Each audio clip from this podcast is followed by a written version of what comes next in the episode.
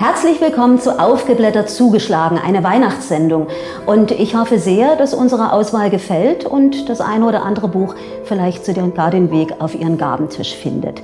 Wir haben heute zwei Romane mitgebracht, einen von Angela Steidele, Aufklärung, und Hund, Wolf, Schakal von Besat Karim Kani und ein Essayband von Peter Nadasch. An meiner Seite wie immer Ellen Kosica. Und als Gast in unserer Mitte dürfen wir uns heute über Uwe Tellkamp freuen, den wohlbegabtesten Autor deutscher Zunge. Ähm, für U und E gleichermaßen empfehlenswert. Freut mich, freut uns sehr, dass Sie heute in unserer Mitte sitzen, Herr Tellkamp. Herzlich willkommen.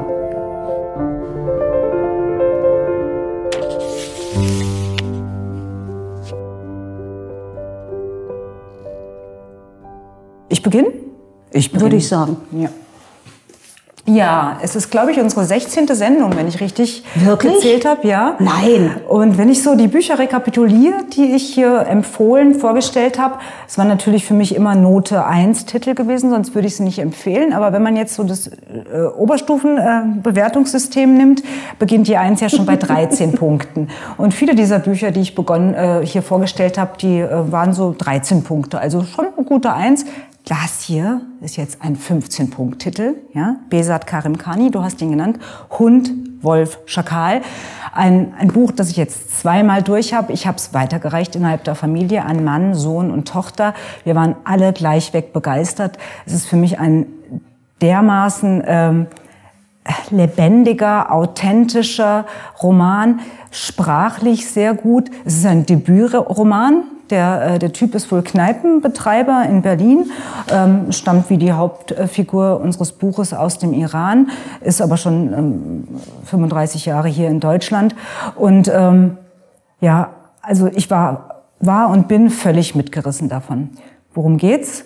Ähm, eine Familie ohne Mutter. Die Mutter ist äh, im Iran während der Revolutionswirren zu Tode gefoltert worden, waren Kommunisten. Äh, der Vater Jamshid kommt mit seinen kleinen Söhnen über viele Umwege äh, nach Deutschland. Warum nach Deutschland? Das heißt in dem Buch, ähm, es ging uns nicht um ein Wohin, wir wollten nur weg. Ähm, also Jamshid, der Vater, ein stolzer, aufrechter Mann, streng, würdig, und seine zwei Söhne Sam und Nima. Sam ist die Hauptfigur, Nima ist der kleine Bruder. Sie landen in Deutschland an und werden auch das unterscheidet meines Erachtens das Buch von anderen dieses Genres, die ich vielleicht so vielleicht postmigrantische Literatur nennen will. Und ich beobachte das Feld ganz genau und ich kann immer wenig damit anfangen konnte.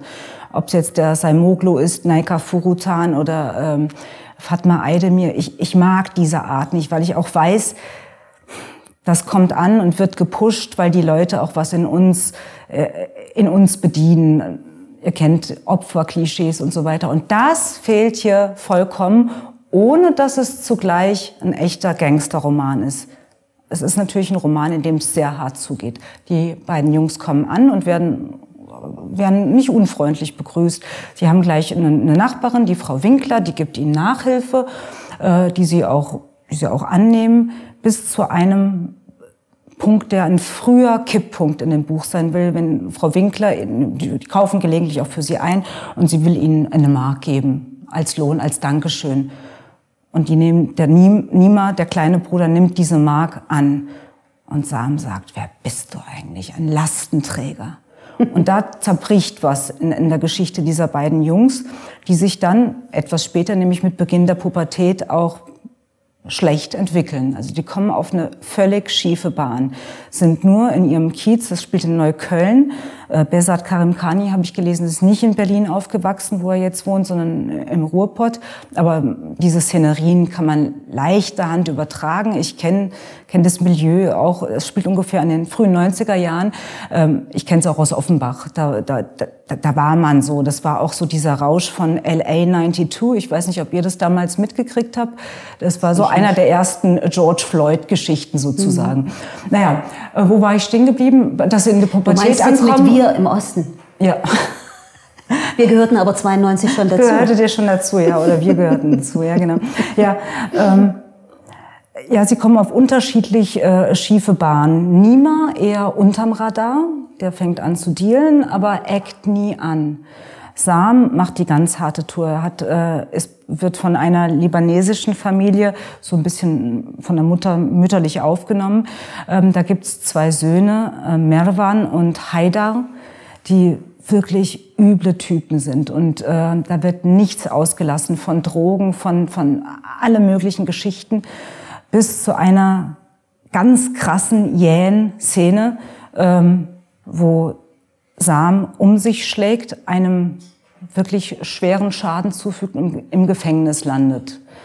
Für lange Jahre, für sechs Jahre landet er im Gefängnis. Und als er rauskommt, ist er geläutert. Aber nichts, gar nichts wird dadurch besser.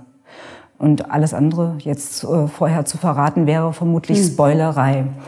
Ähm, sehr gut haben mir die wenigen Szenen äh, gefallen, wo Deutsche vorkommen. Einmal diese Frau Winkler, die, Nach, äh, die Nachhilfelehrerin. Dann gibt's noch eine Familie Maybach mit Josephine, genannt Joe Maybach, einer wunderhübschen jungen Deutschen, ist niemals zusammen. Und die Szenen fand ich unglaublich mhm. gut, äh, wie dieser Nima dort äh, einkehrt in diese schöne, reiche, äh, bürgerliche Wohnung. Und die Leute sind so froh, dass ihre Tochter diesen jungen Iraner als Freund hat, weil dann können sie sich endlich mal so richtig offen zeigen und können sagen, wir kochen auch iranisch, wir haben Safran da, wäre das nichts. Die Mutter beginnt gleich ganz offensiv mit äh, dem Jungen zu flirten und der Vater schleimt sich rein bis zum dort, bis zum dort hinaus. Ja. Die wollen halt alles richtig machen. Die wollen alles richtig machen, ja, genau. Und äh, es sind so, es sind so viele, so viele sehr gute und auch also sind kurze Sätze, äh, Karim Kani schreibt in kurzen Sätzen, aber eben nicht extra kurz. Das, das gefällt mir. Es ist nicht affektiert, da macht nicht einer auf harter Junge. Es ist einfach sehr echt. Sehr gut hat mir die Szene gefallen, wie beschrieben wird, Jamshid geht immer ins Kurdencafé, da sind dann die anderen Kommunisten, sehen alle aus wie Öcalan und wie man da so schwadroniert, zum Beispiel wie es kommt und dass es doch eigentlich auch logisch ist, dass die Deutschen einfach die besten Panzer bauen. Die philosophieren darum, ob die die Rechten im Osten nicht vielleicht sogar als anti, äh, neo-antikolonialistische äh, Einheit zu verstehen sind, weil sie sich gegen, gegen, gegen Fremdherrschaft wehren. Also es ist ein Buch, was harter Tobak ist, finde ich. Und dass es doch auf, auch im Mainstream auf allgemeines Wohlgefallen gestoßen ist, gönne ich ihm echt von Herzen. Aber es ist so ein richtiges Jungsbuch, ne? Also die erste Hälfte habe ich äh, ordentlich Probleme gehabt, muss ich sagen. Ich würde nicht freiwillig dieses Buch zur Hand nehmen. Ähm, die zweite Hälfte hat mir besser gefallen. Also schreiben kann er, auf jeden Fall. Die Geschichte ist schlüssig, er kriegt eine ordentliche Rasanz rein. Äh, und es gibt auch eine entsprechende Wendung, auch eine Entwicklung äh, in der äh, Hauptfigur. Aber was hast du gesagt? 13 Punkte. Ja gut, ich kenne mich mit dem Punktesystem nicht aus. Aber es wäre nicht meine erste Wahl. Aber wahrscheinlich liegt es auch daran, du hast ja selber davon gesprochen, du äh, kennst das aus deinem sozialen, biografischen äh, Umfeld. Mir ist das vollkommen fremd. Aber ohne ein Junge zu sein. Und ich finde auch nicht, dass es vollkommen fremd. Also es liegt auch eine große Zartheit, finde ich, in, in, in der Geschichte. Also der Junge, der, die Hauptperson Sam, als er flieht, als er fliehen muss, sammelt er noch Insekten ein, weil er, weil er diese feindgliedrigen Wesen so schön findet und hütet und pflegt die und muss die dann beim Grenzübertritt, man lässt ihn rein. Die mhm. Menschen dürfen, dürfen die Grenzen überschreiten. Aber nicht die Tiere, das sagt ja auch Tiere. der Vater zu ihm. Ja. ja, das stimmt. Das sind, das sind schöne Szenen, äh, die haben mich auch dazu bewogen, weiterzulesen. Ja, und, und, und er hat eine Selbstironie und schildert sich auch in seiner ganzen Schwachheit. Also es ist nicht ein Autor, der äh, von Anfang an die dicke Hose hat und, und ihm jetzt hier mhm. eine rein und dort eine rein und die Frauen aufgerissen, überhaupt nicht. Also im also Nachhinein muss ich sagen, bin ich dir dankbar für die Leseerfahrung, weil ich hätte sie von mir aus nicht gemacht. Mhm. Sag mal so. Lob genug von meiner Seite. Aber es geht mir auch so, bin ich auch dankbar. Also das ist ähm, für mich ein ganz großartiges Buch von einem ganz großartigen Autor. Also wirklich Respekt ähm, und mit dem Begabtesten, das ist, ich bin wirklich gespannt, was er noch macht nach diesem wirklichen Wurf. Ich finde das auch ähm, vielleicht so als Autor, wie er mit Motiven umgeht. Eben die Insekten an der Grenze, diese Szene, die er dann mit Gewalt aus dem Glas rausschüttelt, damit sie rauskommen. Und das wiederholt sich ja dann. Der Sam ist ja später dann im Gefängnis, in einer Einzelzelle und ähm, muss dort ich glaube, zwei oder drei Monate Einzelhaft ableisten, obwohl nur drei Wochen erlaubt sind. Und zum Schluss kommt eine Fliege zu ihm. Und er weiß gar nicht, ähm, ist das ein Zeichen? Kurz darauf kommt er raus. Er beobachtet die Fliege als ein Wunderwerk und es wird aber nicht sentimental, sondern er reißt der Fliege die Flügel ab, damit sie nicht fliehen kann, steckt sie in die Tasche. Später, gut, ich will jetzt inhaltlich nicht zu, nicht zu viel verraten, ähm, geht es ihm ja dann noch schlechter und diese Fliege ist eins der wenigen Dinge, die er noch behält. Was mich beeindruckt hat wirklich an dem Buch sind eben die, ähm, die Differenziertheiten der Kameraführung, wie er Lichtregie macht, gut, wie, er, mit, gesagt, ja. wie er mit Motiven umgeht, wie er ohne Klischee, soweit ich das beurteilen kann, ähm, in die Welten hineinschaut. Der Vater der Jamshid, der Taxi fährt, der Backgammon spielt, gestrandet ist eigentlich unter Gestrandeten, trotzdem seine Würde bewahrt, wie der Samen darauf achtet, dass er dann also begraben wird, mit, dem, mit der Prothese begraben wird. Die Szene, wie er das mitteilt, Sam sitzt im Gefängnis, kann nur ans allgemeine Telefon mit seinem Bruder und dort muss er, ich glaube, eine Woche lang anstehen. Eine Woche, ja. Und mhm. er schreibt dann, das macht er mit so einem Strich, er schreibt, wer ins öffentliche Telefon musste, hatte schlimmere Probleme als Gefängnis. Und das sind so ganz kleine Punches. Ich habe mir hier viele Dinge notiert, wie er beschreibt zum Beispiel, ob einer im Ghetto, wie er es dann sagt, ob er funktioniert. Der hat einen Pullover an und der Pullover weinte an seinem Körper. Mhm. Der passt nicht. Mhm. Oder die eine, weil wir bei Kleidung sind. Das ist die, die Bomberjacke, die weint, glaube ich. Die Bomberjacke. Ja, genau. ne? Und äh, wie er von dem Vater, der Vater hat ein Hochzeitshemd, ein Lacoste-Hemd, das hat er einmal getragen. Dann hat er es mitgenommen auf der Flucht. Es hängt drin und der Samen trennt das Lacoste-Krokodil ab und näht das auf die andere Kleidung. Und wie er damit spielt, also auch mit der Würde, ohne Klischees, ohne, mhm. ohne, ohne, das ist eine brutale Welt, aber der Autor ist nicht brutal. Und jede dieser Figuren hat ähm, gebrochene Seiten, andere Seiten und es, ist, ähm, es sind alles gebrochene Figuren. Also ich bin sehr beeindruckt von dem Buch. Was ich jetzt noch äh, im Nachgang googelnd äh, gesehen habe, ein Interview mit dem Autor, ach, wo er mich dann voll und ganz gewonnen hat. Da wird gefragt, ja, wenn Sie heute im Iran wären, ähm, wie, wie sähe es denn da aus? Da sagt wenn ich im Iran geblieben wäre, weiß ich überhaupt nicht, auf welche Seite ich mich geschlagen hätte. Ich war schon immer für äh, Soldaten und für Waffen interessiert. Vielleicht hätte ich auf Seiten des Regimes gestanden. Und das fand ich, das hätte er wahrscheinlich nicht, hätte er sicherlich nicht. Aber das ist so dieser äh, Geschwister-Scholl-Moment, ja. Mhm. Heute von uns, wir hätten doch alle auf der Seite von den Geschwistern Scholl gestanden. Dass einer sich hinstellt und sagt, er weiß gar nicht, wie er gehandelt hätte. Das, das zeugt von äh, von was Großem. Er hat es einfach auch nicht nötig, sich vor laufender Kamera die Haare abzurasieren. Noch nicht mal als Iraner. Wie war's? Also er war, er war beim äh, Ingeborg-Bachmann-Wettbewerb in Klagenfurt gewesen und mhm. ist da ziemlich durchgefallen, weil er eine der wirklich brutalen Szenen ähm, äh, geredet hat und mhm. hat gesagt, eigentlich hat er sogar vorgehabt, die Szene mit, mit einer Rasierklinge auf der Zunge vorzutragen. Erstens Anspielung an Reinhard Götz, zweitens eben an die äh, Rasierklingen-Szenen aus dem ja. Buch. Ja, hat er, hat er zum Glück ja nicht gemacht, aber, aber durchgefallen ist er da da wohl, wohl, wohl dennoch.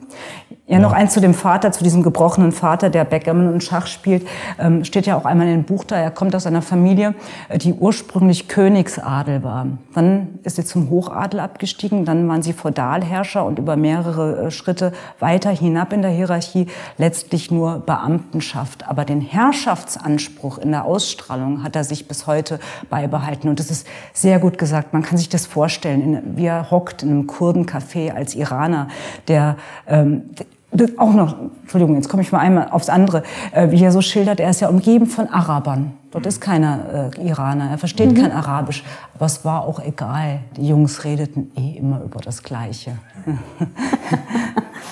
also schön auch, wo du nochmal äh, über die Motive gesprochen hast, schön ist natürlich auch das Erbe, was sich der Sam mitnimmt, nämlich diesen Seidenteppich.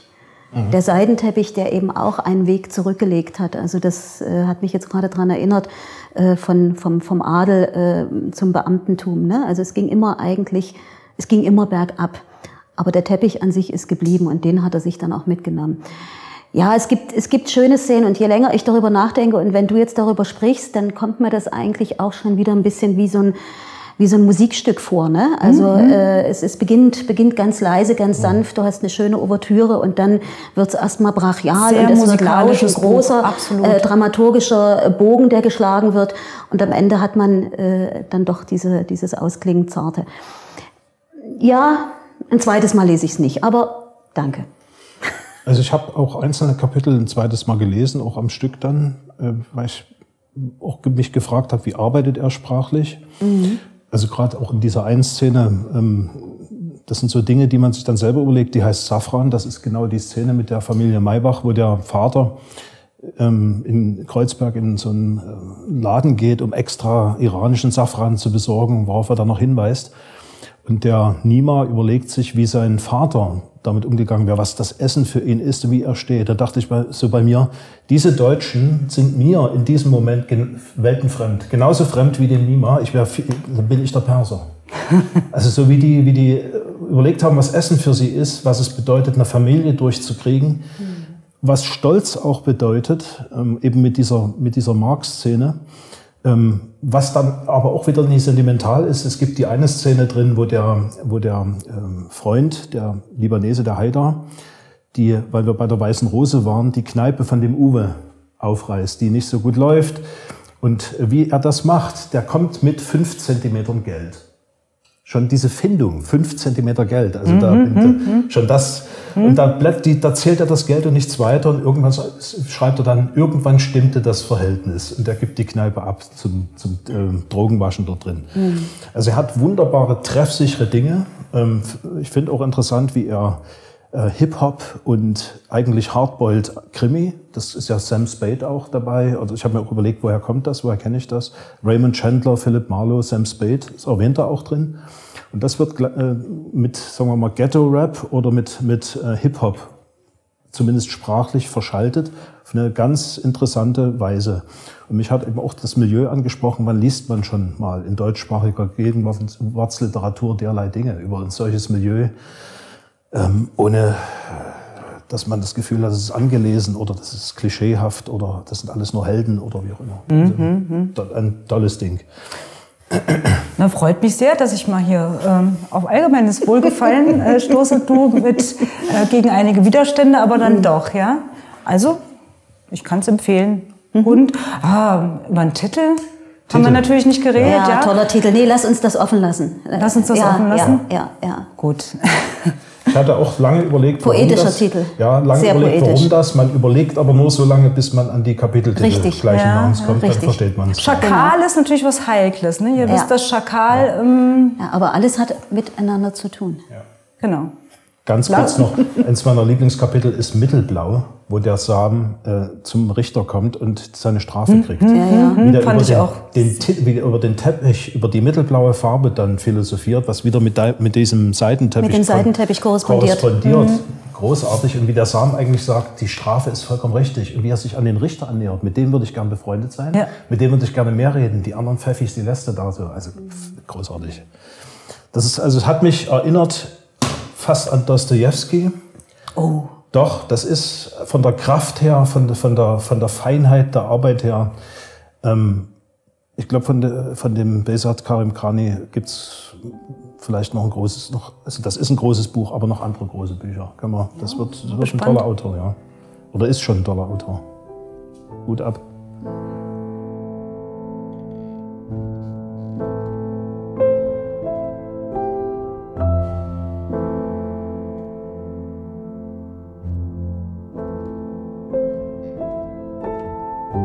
Ich habe ein Buch ausgewählt, Peter Nadasch, Schreiben als Beruf. Das ist ein schmales Bändchen mit drei Essays. Der erste heißt Heiden im Plattenbau. Der zweite beschäftigt Heiden mit A, Y, A, A, A, Y. also nicht die genau. Haydn die im christlichen Sinne, sondern der Komponist Haydn mit AY im Plattenbau. Das zweite handelt ähm, von einer Erfahrung des Fotografen, der Peter Nadasch auch war. Und das dritte ist dann der titelgebende Essay Schreiben als Beruf. Kurz zur Biografie. Peter Nadasch ist 1942 geboren, ist in diesem Jahr 80 geworden, war mit 16 Jahren schon vollweise in Ungarn. Seine Mutter ist an Krebs gestorben. Der Vater hat sich 1958 umgebracht. Beide waren Kommunisten. Nadasch hat mit seinem Bruder zusammen bei einer Tante im belagerten Budapest überlebt unter falschem Namen, hatte lange Schreibverbot, ähm, konnte dann doch seinen ersten Roman publizieren. Und äh, für mich ist das einer der größten Autoren, die je geschrieben haben. Also nicht nur der Gegenwart, sondern überhaupt jemals. Ähm, das Buch ist ein Seiteneinstieg, kann man so sagen, von drei Juwelen, die zeigen, was der Mann kann. Es ist einer der größten Erzähler mit den Parallelgeschichten, mit Buch der Erinnerung die ich überhaupt kenne. Das ist mit Tolstoi ernsthaft vergleichbar. Und ich bin sehr zurückhaltend mit solchen Vergleichen. Die fallen mir zu inflationär, sonst so im allgemeinen Literaturgebrauch. Ich be, be, äh, gebrauche das bewusst. Also Tolstoi, die Maat-Szene, die berühmte in Krieg und Frieden. Da gibt es Szenen in Parallelgeschichten drin, die da mithalten können. Oder bei mhm. den Verdurants bei Proust, diese Soireen, kann er ohne weiteres mithalten. Das ist ein ganz, ganz großer. Hier diese Essays schreiben als Beruf war ein Geschenk von deinem Mann, ich habe das gelesen, den mittleren Essay zuerst, wo Nadasch, äh, der als Fotograf, wie gesagt, gearbeitet hat, ähm, über das Verhältnis von Analog und Digitalfotografie referiert. Und ich habe noch nie einen Text gelesen, der so tief in Lichtregie, in das, was Lichtabbildung bedeutet, Figurendarstellung, Raumdarstellung hineingeht, der so viele Aspekte dieses, dieses ja schwierigen Milieus und dieser schwierigen Materie abbildet wie das. Ähm, Zugleich habe ich mich gefreut, weil gerade dieser Essay über Licht dann wieder korrespondiert mit dem mhm. dritten Buch, über das wir noch sprechen werden, über Aufklärung, wo Licht eine besondere Rolle spielt. Mhm. Ähm, mich hat auch sehr beeindruckt, ähm, der, also mich haben alle drei Essays sehr beeindruckt. Der dritte ist, muss ich zugeben, sehr speziell und vielleicht nicht für ein allgemeines Publikum. Das ist was äh, aus der wirklich harten Aber ist der stärkste, finde ich. Das ist der stärkste, sicher, ja. aber das ist sehr ähm, Hermetisch. Er hatte einen anderen Übersetzer als die beiden anderen und ja. ich fand ah. es von der Übersetzung her. Aha, du sprichst wohl fließend Ungarisch? ich habe nur gemerkt, dass die Sprache hölzern ist. Und ja, das ist bei äh, Text 1 und 2 ah, ja. nicht so. Da sind auch Wendungen drin. Also ich hab die, kann nicht im Original lesen, aber das, mhm. was ich zum Beispiel bei Christina Wierak lese in Parallelgeschichten, würde er sich solche Wendungen niemals gestatten. Mhm. Also solche Dinge wie vor diesem Hintergrund oder ja. sowas. Das sind, Aha. Das ist äh, Krabbeltischsprache, das äh, kann ich mir bei Nadasch wirklich nicht vorstellen. Und hier, also Haydn im Plattenbau fand ich auch beeindruckend, weil das ein völlig surreales Porträt von seinem Freund Peter Esterhazy ist. Hm. Ähm, von einer Komik, die sehr schwer zu greifen ist, warum das so erzkomisch ist wie er beschreibt, dass der Esterhazy im achten Stock eines Plattenbaus immer mit Heiden empfängt, weil er aus der Esterhazy-Familie kommt, die Heiden mhm. damals, ähm, wo er Heiden Komponist oder Hofkompositor war. Ähm, wie Esterhazy sich aufregt, du bist zu spät gekommen, ich bin doch nicht zu spät gekommen, ja, hast du denn nicht gewusst, ich rufe an, ja, woher soll ich denn wissen, dass du anrufst, wenn ich nicht abnehme und solche Dinge. Also Was hat er gemacht? Ja. Ach so, gut. nicht spoilern, nicht spoilern. Also das sind, ähm, mir geht es hier darum, das sind drei Juwelen einer ganz großen Essaykunst für mich, die vielleicht eine Tür oder ein Türchen sind in ein enormes Wahnsinnswerk eines, eines ganz großen Welterzählers. Mhm. Ähm, also mich hat äh, wirklich am allermeisten der dritte Essay beeindruckt, Schreiben als Beruf. Und ich habe ja phasenweise gedacht, dass ich dich reden höre, Uwe. Mhm. Also gerade wenn er sagt, das Schreiben selbst hat keine Chronologie. Die Arbeit, die ich verrichten muss, ist nicht linear, sondern vom ersten bis zum letzten Satz ein gleichzeitiges Aufbauen und Abbrechen. Wie er auch darüber schreibt, was er nicht schreibt und wo die Dinge hinkommen, über die er eben nicht schreibt, über die er vielleicht auch nicht schreiben kann, äh, was die für eine Präsenz, für eine Dominanz auch bekommen. Also mir hat der, wie gesagt, mich hat der dritte Essay am, meisten äh, mitgenommen ich kenne ihn natürlich als, als äh, Romancier, aber es ist immer schön, über die Poetologie des jeweiligen Autoren von ihm selbst zu lesen. Ja? Wie er an seine Texte rangeht und wie er sich aber auch scheut, eitel zu sein, wie er sich dann im nächsten Satz wieder ein Stück zurücknimmt. Mhm. Aber Gott sei Dank den vorangegangenen Text eben mal nicht rausstreicht. Sehr gutes Buch. Du hast mich jetzt empathieheischend angeguckt. Ich konnte den Blick nicht zurückgeben und ich bin einigermaßen fasziniert. Wie kann es sein, dass Herr Telkamp mag das Buch genauso gern wie ich von Besat Karim Khani. Er schreibt Bücher, die ich sehr gern lese. Und ich habe in dieses Buch geschaut und ich kam, äh, ich, er hat mich eigentlich nur, Nadas hat mich schon auf Seite 15 verloren, wo er schildert, ich, das ist jetzt keine Spoilerei, wenn Sie sagen, das sei Spoilerei, messen Sie dieser Szene zu viel Bedeutung zu, äh, wo er schildert, warum er eben nicht ans Telefon ging, als Esterhazy ihn anrief. Ähm, ich bin nicht ans Telefon, weil ich gerade kackte. Es kam mir gerade zum Arsch heraus und ich wollte ihn auf dem Bidet noch anständig auswaschen. Ich meine, das hat äh, Ulbeck und, und, und Bukowski sind vielleicht auch so drauf, aber da, da hat diese Sprache und dieser Zugang einen Sitz im Leben. Nadash hat ja parallel jetzt auch diese Schauergeschichten rausgebracht, habe ich auch reingeguckt, gerade eben in deiner äh, Buchhandlung, Susanne. Und zwar nur für fünf Minuten, da geht's nur um Scheiße, Schwanz, Arsch, Ficken, Fotze. Ähm, ich, ich bin empört, ich kann sowas nicht, ich kann sowas nicht für voll nehmen. Ich bin an der Stelle schon ausgestiegen, aber natürlich habe ich, weil ich pflichtbewusst bin, weitergelesen und finde so viel Geblubber. Ich darf noch mal ganz kurz zitieren. Die Berufung. Ja, die Gnade sind im amerikanischen und europäischen Kapitalismus analog geworden mit Erfolg. Die spirituelle Bedeutung von Berufung ist mit dem sachlichen, geschäftigen Begriff des Job an das eine Ende ihrer Laufbahn gelangt. Gut. Am anderen Ende ist sie an der rassenbewussten Weltanschauung der Korporationen ziemlich blutig angelaufen. Ich könnte es jetzt noch mal langsam und noch betonter vorlesen. Ich aber genau so in dem, das aber, ist doch Geblubber. Aber genau in dem, aber genau, aber äh, genau in dem äh, Absatz schreibt er zum Beispiel auch über Talent.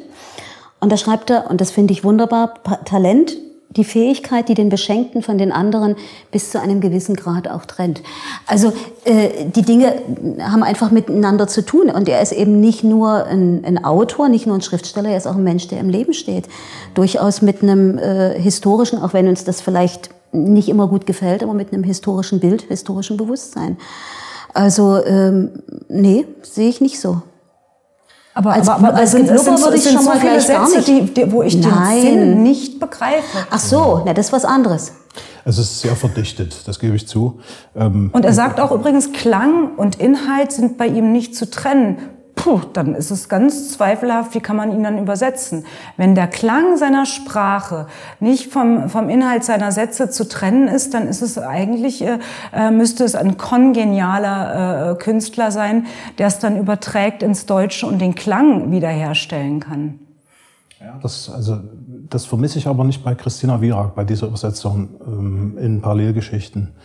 Ähm, was mich an ihm fasziniert ist, das stimmt, die, ordinä die, ordinären Dinge sind drin, aber er ist nicht ordinär. Also wir reden jetzt über ihn als Autor im, Ganzen und nicht nur über das Buch. An der Szene stimmt das. Ähm, da, wenn man nur das von ihm kennt, würde man denken, es ist ein, er kann das, äh, er ist also absolut in, in einer Libellenwerkstatt, wo die feinsten Flügel austariert werden und dann kommt so ein Bruch rein. Das ist insgesamt in seinem Schreiben, soweit ich es kenne, nicht der Fall.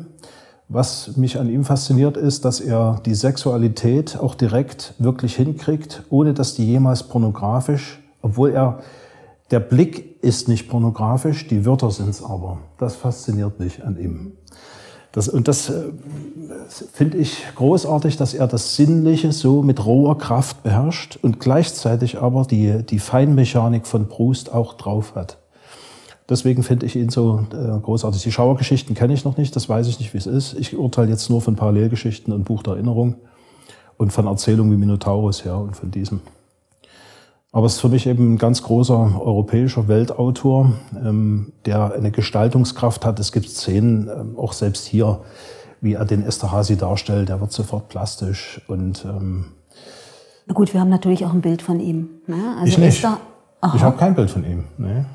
Und äh, gerade das, was er zu Kertész anmerkt, ja. im Schreiben als Beruf, hm. wie geht man mit dem Thema um? Auschwitz, also Auschwitz ja. beispielsweise. Hm. Das ist von einer Überlegungskraft und von einer, von einer äh, Handwerkstiefe, die ich so nicht kenne. Also das ist, das sind eben aber auch genau die Fragen, vor denen man steht als Autor und die wir uns alle stellen müssen, wenn wir, wenn wir schreiben und erst in solchen heiklen Dingen. Und, ähm, hm, und was vielleicht noch ein Schlüssel ist, er schreibt ja auch, ähm, ohne Erinnerung oder ohne Erinnern keine Erzählung, mhm. ohne Individualität keine erzählbare Geschichte.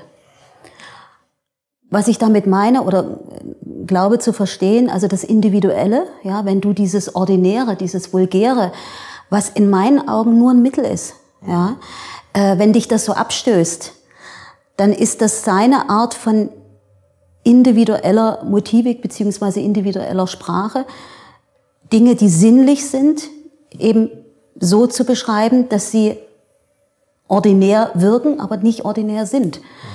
Also so verstehe ich auch seine Texte. Also Buch der Erinnerung kenne ich natürlich. Äh, und ich halte ihn auch. Du sagtest, das ist der, der, der wichtigste äh, Autor, den du kennst oder den du in deinem literarischen Kosmos siehst. Ich denke das auch. Der sitzt für mich Und wir warten, toll. wir warten, wir warten eigentlich jedes Jahr aufs Neue darauf, dass er endlich mal den Literaturnobelpreis bekommt. Das ja, das habe ich gesehen, dass die Hoffnungen groß sind. Ich bin extrem verblüfft. Aber eine inhaltliche Frage hätte ich noch. Er schreibt einmal über den Kuss der Musen. Ne? Ja. Also er schreibt sogar ausführlich darüber und sagt mhm. am Ende, es gibt ihn nicht. Es gibt mhm. ihn weder auf die Stirn noch auf den Mund. Ja. Wie, wie sehen Sie das als, als Schriftsteller? also äh, gibt es den Kuss der Musen nicht? Das würde ja bedeuten, es gibt keine Inspiration. Es, äh, es, es ist alles harte Arbeit oder, oder wie, wie nee, so Sie das? Nicht. Also, mhm. Er nennt es Konzentration. Mhm. Konzentration. Das ist sein Begriff dafür. Ja. Ne? Das macht er schon. Also für mich ist, wie gesagt, dieses Buch nur eine oder nur in, eine, in, eine, in, eine, in Türchen als Einladung, einen ganz großen Autor kennenzulernen über seine erzählerischen Werke. Ich finde ihn auch als Essayisten sehr groß. Es gibt noch ein anderes Buch da, Leni weint. Es ist nicht immer zusammen, dass große Erzähler große Essayisten, also große gedankliche Entwickler sind. Hier ist es für mich schon der Fall. Peter Nadasch, Schreiben als Beruf.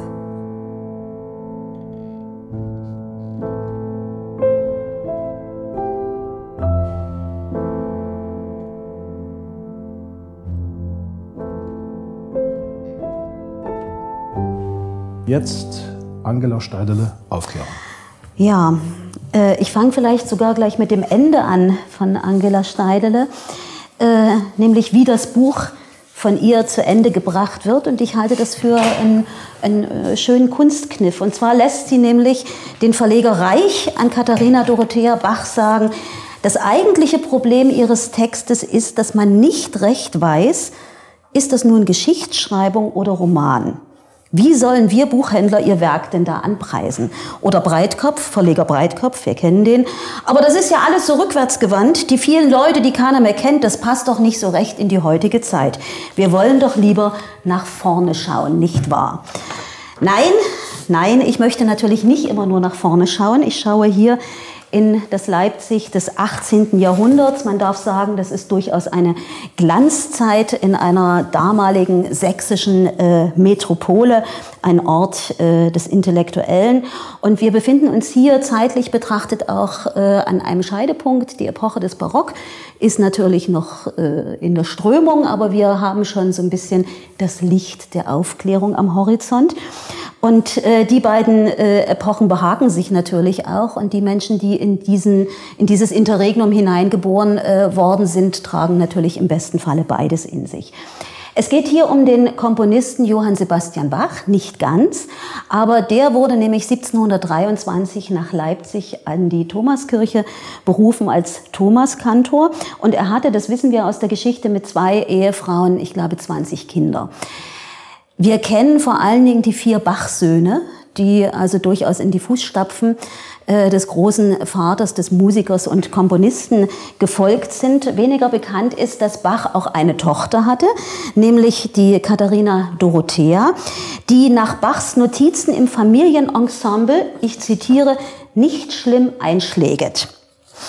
Und damit erzählt Angela Steidele, wie sie das immer tut. Also es gibt mehrere Bücher von ihr über äh, historische Frauengestalten, zum Beispiel über Adele Schopenhauer. Äh, sie erzählt in dem für mich sehr amüsanten äh, Buch vor allen Dingen die fiktive Freundschaft zwischen der Gottschedin, der Luise Gottsched, die wir kennen aus der deutschen Geistesgeschichte, also geradezu als weibliche Lichtgestalt und eben dieser Dorothea Bach, der Bach-Tochter. Und äh, die Gottschedin verstirbt äh, relativ früh und ihr Witwer äh, Gottsched, kennen wir natürlich auch, schreibt ihr eine Biografie posthum und Dorothea liest die und sagt, nee, das war alles ganz anders. Und setzt sich hin als, äh, ich glaube, Mitte, Mitte 50-jährige Jungfer und schreibt nach ihren Erinnerungen das alles nochmal neu. Und damit ist für mich zumindest ein Panorama geöffnet worden. Wir sind also zu Gast in sehr illustren Runden, in denen sich also neben Herrn Bach äh, irgendwann dann auch äh, Goethe mit einfindet, äh, damals noch als junger Student, Gottsched natürlich, Mitzler, Gellert, aber vor allen Dingen die Frauen, die Damen, äh, vor allen Dingen die Dichterin Ziegler und die sehr rebellische Schauspielerin und Theatermacherin Caroline Neuber. Die Neuberin, wir Dresdner kennen die natürlich. Und äh, es ist wunderbar zu sehen, also diese, äh, diese, diese Runden sind erfüllt, zum einen natürlich von geistigen Gesprächen, aber Neid und Missgunst spielen natürlich auch immer eine Rolle. Also für mich, wie gesagt, ein durchaus geistiges, intellektuelles, freudvolles Panorama, was sich mir wieder öffnete. Und wenn du vorhin davon gesprochen hast, dass du ähm, sozial und biografisch eher bei, äh, jetzt habe ich schon wieder den Namen vergessen, Kani äh, äh, verhaftet bist, dann bin ich das irgendwie als Sächsin, als Dresdnerin äh, irgendwie dann in der Bachzeit. Und äh, das Schöne ist, dass die Angela Steidele äh, natürlich die Gleichberechtigung der Frau hier als etwas sehr Maßgebliches, als, wer, als was sehr Sinnstiftendes auch in diesen Roman hineinbringt. Aber sie hätte es alles viel prominenter machen können, wenn sie nur dem Zeitgeist hätte entsprechen wollen. Das tut sie nicht. Und ich freue mich, dass auch für Johann Sebastian Bach mal wieder eine Lanze gebrochen wurde, durchaus als sehr zugewandter und freundlicher Familienvater. Also der Inselverlag hat in meinen Augen hier mal wieder etwas getan, wofür ich ihn kenne und liebe. Er hat also wirklich Geistesgeschichte nochmal in Romanform dargebracht. Es gibt ein wunderbares äh, Personenverzeichnis, wenn man ein bisschen durcheinander gekommen ist mit den ganzen vielen Personen. Und es gibt, das habe ich vorhin erst gesehen, weil ich als Bachianerin habe natürlich äh, alles äh, im, im Hinterkopf, all die Musikstücke, die hier äh, dargebracht werden und bezeichnet werden. Auf dieser Sonderseite, es gibt beim Inselverlag durchaus eine Sonderseite, finden Sie Links zur Einspielung der im Text genannten Werke Bachs sowie zu einigen Buchtiteln. Wunderbar, dafür liebe ich den Inselverlag. Also meine große Empfehlung ist Aufklärung, von Angela Steidele. Ja, ist, also ich bin auch ganz begeistert. Es ist ein, ein, wunderbares Werk und du hast das Wort äh, Panorama oder Panoptikum, wie hast du gesagt? Nee, also Panorama, Panorama Panoptikum ja. nicht. Ja, ja, also wirklich ganz wunderbar und welche Leidenschaft dahinter steckt. Ja. Also nicht nur diese Musikstücke, die hier verknüpft werden, äh, alles belegt sie ja unten, unten auch mit Buchtiteln, die damals erschienen sind. Und also, also, die Steidele muss schon ungeheuer gebildet sein. Ich, ich selbst habe im äh, Germanistikstudium ja mit Barockliteratur mich auch herumschlagen müssen. Und wenn man so 20 ist, ist es das allerletzte, was man lesen will. Die Pietisterei im Fischbeinrocke von der Gottschedin. Oh, mit Grauen denke ich daran. Aber die, die entflammt ja eine, geradezu eine Leidenschaft für diese Zeit. Und ich habe mich natürlich gefreut, dass nicht nur Leipzig als prominente Stadt, sondern die ganzen Käfer, die jetzt mittlerweile so ein bisschen abgewrackt sind. Mhm. Sangerhausen bei uns vor der Haustür oder Weißenfels haben damals große, Köthen, haben, haben große Rollen gespielt. Und das macht sie auch ganz fein, dass sie ganz selten äh, äh, macht sie deutlich, dass die ja alle sächsisch gesprochen haben. Äh, sie zieht es nicht durch, das wäre auch penetrant, ja, aber an ein paar Stellen, also es ist ähm, sehr goldig alles und wirklich, man, man ist eins dieser Bücher, wenn man lesend ähm, wenn man es kommuniziert, man ist dann völlig in einer anderen Welt. Also es saugt einen, Absolut. saugt einen richtig ein. Und das ist so wohltuend, mal in einer anderen Welt zu sein, finde ich. Ja. Und trotzdem zu sehen, dass die äh, Person, ich habe es ja nicht äh, von ungefähr vorhin auch angedeutet, dass Neid und Missgunst natürlich auch eine große Rolle und Ausgrenzung eben auch äh, gespielt haben. Es war alles irgendwie auch schon immer da und damit ist es augenscheinlich auch etwas, was zum Menschen schon immer dazu Wo, Wobei hat. ich mir nicht sicher bin, ob sie manchmal überinterpretiert, die mhm. vielen verschwörerischen Blicke, die sich gerade die Frauen gegenseitig zuwerfen. ich meine, sie ist natürlich auch ein bisschen in der Rolle. Ja, sie, sie sind ja, auf dem Sprung in die sie, Aufklärung. Ja, aber, aber sie jetzt, die Frau Steidl, ist natürlich auch so eine Ur, Urfeministin, hat ja schon mhm. ihre Dissertation über so ein Frauen-Lesben-Thema geschrieben. Wobei das Und ja nichts mit dem Neofeminismus zu tun hat. Nein, das hat nichts mit dem Neofeminismus. Oh Gott, Gott bewahre, ja. ja aber ähm, ist, also für mich ist es was mir auch sehr gut gefällt, was mir auch sehr gut gefällt, dass die Bach-Tochter, ja, äh, sich natürlich der Sprache der Zeit auch bedient. Und das zieht die Steidele auch wirklich durch. Und das trägt natürlich dazu Aber bei, dass man, Gender-Diskurse da dass man, Buch, ja? genau, dass man eben wirklich in diese, in diese Welt einsteigt und sich zugehörig zu den dortigen Salons fühlt. Ja, ja, noch eins, bevor Herr Telkamp zu Wort kommen soll. ähm, ähm, ja, ich habe also diese, diese Frau Steidel habe ich jetzt auch im Interview gehört und ich finde, ach, das ist so schön an Büchern, dass dass, dass man weiß, dass, dass Leute, mit denen man überhaupt nicht klarkäme, trotzdem großartige Bücher schreiben. Natürlich. Ich habe sie im Interview gehört und sie hat gesagt, ja, Aufklärung wäre heute auch wieder ein großes Thema. Man muss gerade mal an die Corona-Spinner denken, man muss an Trump denken, an den Brexit. Heute passiert so viel Schlimmes auf der rechten Seite, dass wir Aufklärung bitter nötig hätten. Und dachte ich, oh, komm, komm, komm, lass es einfach, schreib deine Bücher. Es ist wunderbar, das kannst du, da ist Leidenschaft drin, da Kenntnis, Wissen, Feuer. Bleib dabei. Herr Telkamp. Ja, also ich habe gerade überlegt, was die drei Bücher hier vielleicht verbinden könnte. Und ich glaube, das ist der Begriff Kommunikation. Es geht beim Besat Karim Khani im Grunde darum, wenn er Kapiteltitel ganz anders, extrem anders bezeichnet, als man erwarten würde, was dann kommt. Zum Beispiel gibt es ein Kapitel Exil, worum es Ja. um alles Mögliche geht, nur nicht um Exil oder um ein anderes, als man denkt. Also wird man kommunikativ dann schon beansprucht. Was heißt das dann? Warum nimmt er diesen Titel keinen anderen? Es geht darum, die Welt zu vergegenwärtigen. Beim Nadash ist es im Titel schon Schreiben als Beruf und hier auch. Warum hier? Weil sie eigentlich, und das fand ich so faszinierend an dem Buch, einen äh, Dialog führt mit der Zeit. Also sie tut eigentlich nicht so, als würde sie in die Zeit hineingehen und aus der Fülle der Erinnerungen und Gedächtnisse dann äh, eine gewissermaßen eine, eine, ja, eine Art von Vorstellung der Zeit geben, von der wir glauben, das sei so gewesen, sondern die Dorothea kommuniziert damit über Briefe. Sie befragt sich selbst, sie befragt andere, ist das wirklich so gewesen? Ich kann es eigentlich nicht sagen. Also ein ganz vorsichtiges Tasten der Chronistin. Und äh, diese Gender-Diskurse sind eben auch drin, schon früh neuhochzeitlich, wenn man das so sagen will. Das, und das macht sie aber mit einem Lächeln und Ja, irgendwie penetrant. Ja, ne? ja, und ja, ja. Widerspricht, also die, das ist ja ein Dialog zwischen der Dorothea und der äh, Zieglerin, die ich gar nicht kannte. Bin auch dankbar dafür, dass Mhm. man solche Frauen kennenlernt. Wusste ich nicht, dass die so einen Salon hatte. Brillant. Brillant, ne? Brillant. Und wie sie das macht, ist wunderbar. Und ähm, ich bin auch dankbar für deine Empfehlung. Ich hätte dieses Buch vermutlich nicht gelesen, weil mir Genre-Literatur fremd Mhm. ist. Ich kann, also wenn ich rein, das ist ein Vorurteil. Ich gucke da rein und sage, das ist wie beim Arzt. Du hast einen Internisten, Chirurgen, einen Urologen und der Internist ist jetzt noch subspezialisiert. Man kennt das ja schon. Es gibt so Literatur, ich sag mal grob von Frauen, für Frauen, über Frauen.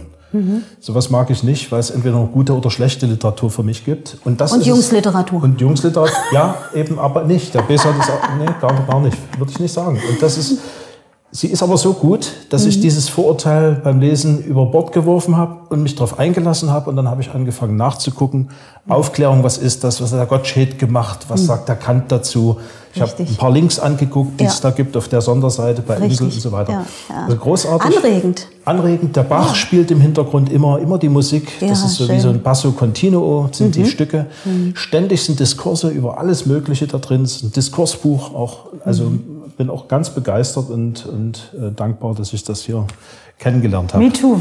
Ach, das freut mich. Also, Angela Steidele, Aufklärung. Ein Roman und wie gesagt, wir wollen doch lieber, nein, wir wollen auch mal zurückschauen.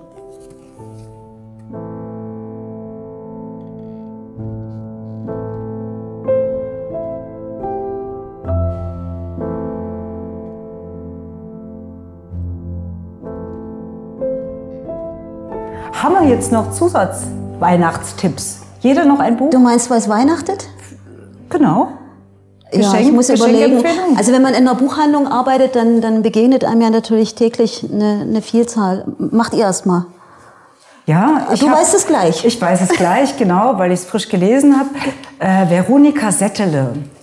Ähm, deutsche Fleischarbeit. Ich sage jetzt nichts dazu, man kann sich aber Gedanken Ist machen, ob es hier um Bordell geht oder um Ein Roman? Fleisch. Nee, es ist ein Sachbuch, ein sehr, sehr, sehr gutes. Ich habe zwei kleine Empfehlungen. Das erste Opus 8 von Christian Lehnert. Ein Gedichtband für und über Ewigkeit. Die Ewigkeit ist hier nebenan und dies ist einfach nur die Tür, um reinzukommen. eine ganz großartige Leistung. Das zweite ist ähm, die Neuherausgabe von Hans Zibulka Sandturnzeit. Mhm. Tagebuch, äh, Ostsee-Tagebuch, auch auf eine andere Weise äh, ein Buch für die Ewigkeit eigentlich. Wunderbar. Mhm. Und weil wir dann doch jetzt neben der Literatur so viel auch über Musik gesprochen haben, dann würde ich vielleicht empfehlen äh, von Joe Browning Rowe, Der Klang der Erinnerung. Und der Klang der Erinnerung hat sehr maßgeblich was mit Musik zu tun. Und zwar gibt es ein äh, traumatisches Erlebnis eines jungen Mannes, ein, ein Grubenunglück. Und er wird hinzugerufen, er arbeitet als Einbalsamierer. Wird auch sehr gut beschrieben in diesem, in diesem Buch, wie, wie zärtlich eigentlich dieser Beruf ist. Wenn man nämlich die Toten schön macht. Und es ist ein schreckliches Unglück und es klingt aber, als er sich mal kurz ausruht, im Radio ein Choral. Und der erinnert ihn an etwas. Und in dem Moment weiß er, warum er sein Leben derzeit so führt, wie er es führen muss. Und er macht sich auf den Weg. Und damit hat die Musik eben auch etwas sehr Heilendes. Ja, dann bleibt es uns nur noch, Ihnen schöne Weihnachten zu wünschen und ich hoffe, wie gesagt, dass das eine oder andere Buch den Weg auf Ihren Gabentisch findet.